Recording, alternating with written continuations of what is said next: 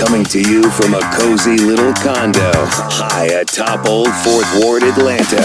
Welcome, Welcome to The Ron Show on America One Radio. Here's your host, Ron Roberts. And I want to thank you for not only tuning in, but for giving me a little bit of grace. Like I took a few days off last week and we gave you some best ofs, and hopefully they were worth a darn for you to listen to. And then yesterday, I'm not going to lie, I really enjoyed putting together our Martin Luther King Day special, re airing a speech that Dr. King gave in uh, December of 1964 in London just before accepting the Nobel Peace Prize. If you missed that, we've got it there in perpetuity. That is a hard word to say, including the transcript now at ronshowatl.com. We had a lot to get into, but uh, I'll catch up real quick. What I did uh, was I took a trip to Vegas, and I know you're thinking, gee, that sounds tough. I mean, it was kind of a workish thing. Not not for the show, not even for real estate. Okay, so I'm lying.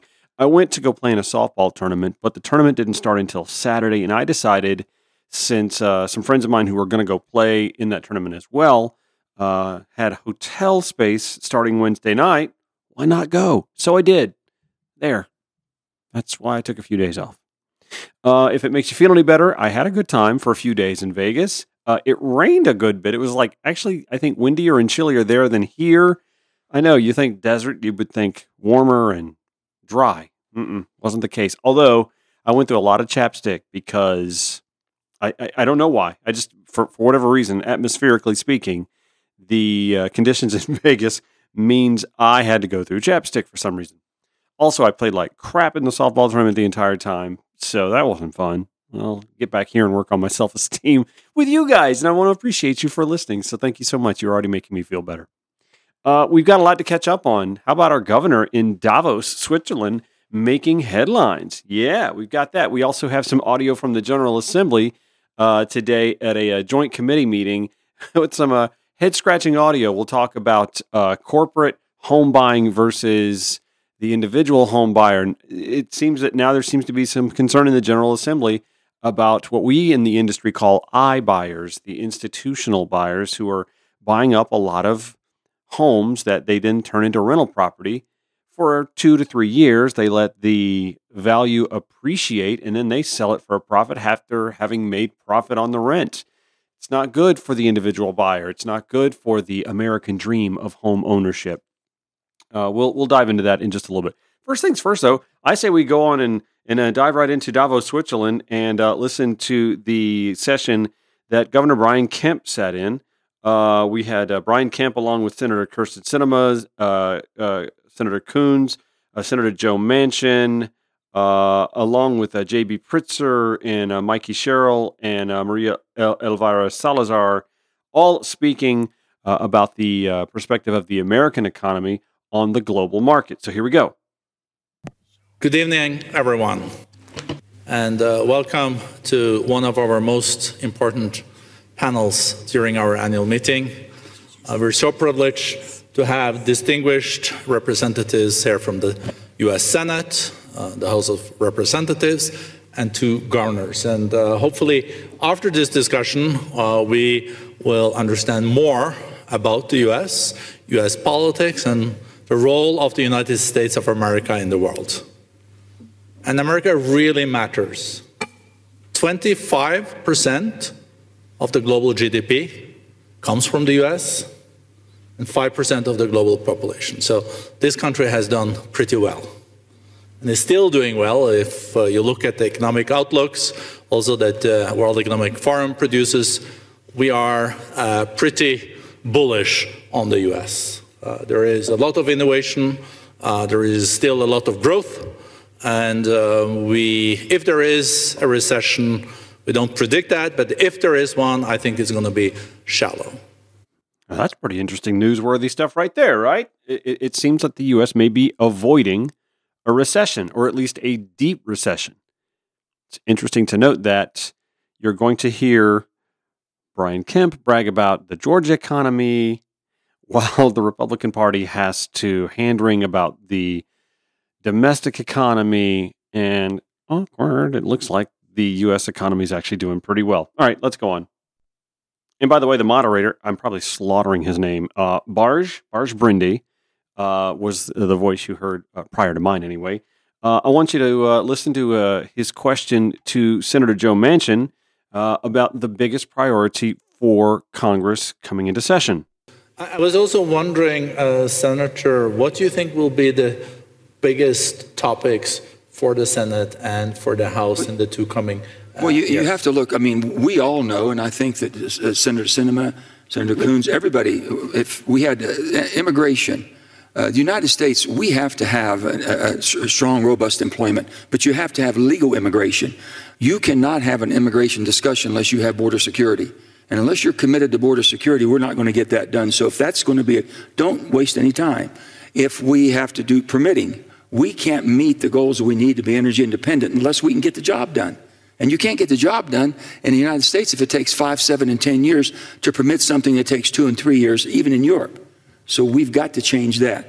We think there's some, some deals to be made from the standpoint. The main thing about negotiation is you can't get everything you want. You know, you can try to improve it. Now, if you're improving it, do you take that as a win and move on to the next? Or do you say it wasn't good enough? So you let the perfect be the enemy of the good. That's not who we are. See, now I'm as progressive as a Berniac can possibly be, and this is one of those moments where I point to my progressive friends and say, you know what? Every once in a while, y'all got to listen to Joe Manchin and, and be happy that he's still with the party. He votes with Biden like what, 89% of the time. I I would definitely take that over a Republican who would vote with Biden, you know, 30% of the time or less. He's right. We do have to work on immigration policy that makes a pathway to legal citizenship a one and a half to two and a half year project versus a five to seven year scenario. And one of the ways that gumming up the immigration process in the United States is biting ourselves in the butt. Is when you look at the ratio of workers to Social Security beneficiaries. One of the reasons Social Security is in trouble is because that ratio, the ratio of workers to Social Security beneficiaries, has been declining since 1960 when it was like five to one. It's below three now. It's closer to two to one. And when you have such a decrease in that ratio, you just have so much less coming in to cover the beneficiary going out. And as the United States population continues to trend older, that's only going to get worse. And one of the reasons we see that deficit growing the way it is, that ratio declining, is because we've clamped down on immigration into this country. I promise you, we're going to get to the part where Brian Kemp, who's on the panel, speaks, but there's still a lot to talk about here when it comes to immigration. And we're starting to hear, dare I say, some bipartisanship and some actual potential to get something done. Kyrsten Sinema, also on this panel, she got to weigh in. Senator Sinema, uh, you're from Arizona. I guess immigration is a big thing uh, in Arizona.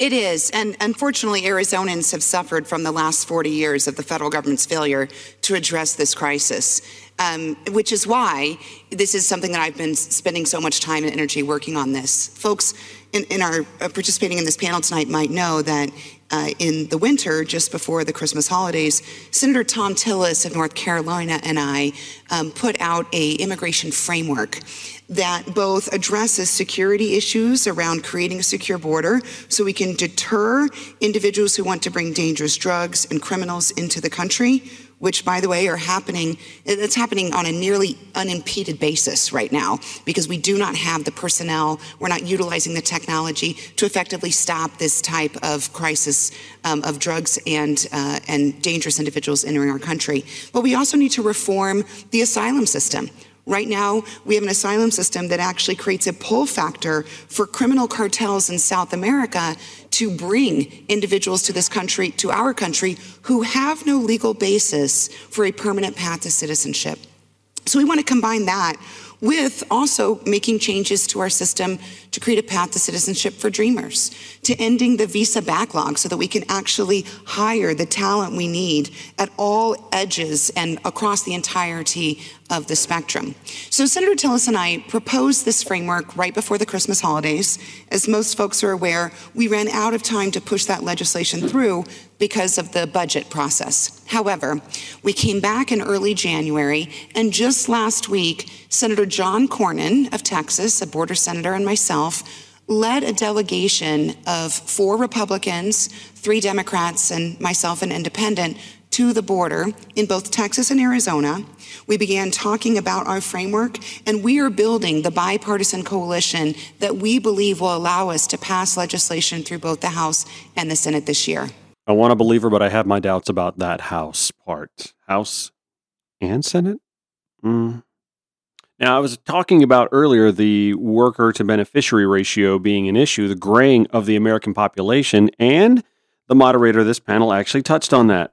Thank you. Um, one thing I was reflecting on is that the strength for the U.S., if you know, compare uh, the demography uh, between the U.S. and, for example, China, where you see no um, labor force is going down for the first time. While in the U.S., the demography is still uh, quite favorable. So by 2050, uh, America still will be as young as today. But it is also changing, and we know there's lack of labor. So how do you think about this. You know, the US was the land of opportunities. Most of you have like very diverse backgrounds.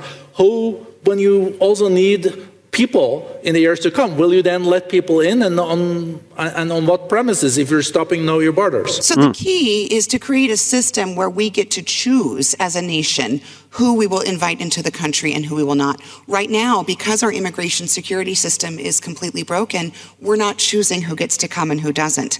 The cartels are choosing. And that is not sustainable for our country. See, this is the maddening stuff that comes out of Kyrsten Sinema's mouth, and why I'm I'm not all that unhappy she's not a Democrat anymore because that sounded very Trumpian. They're not sending their best and their brightest. They're sending mules and coyotes. Come on, drug cartels aren't the reason we have tens of thousands of people coming to our border. They're being chased here by cartels and by economic and criminal instability in Central and South America.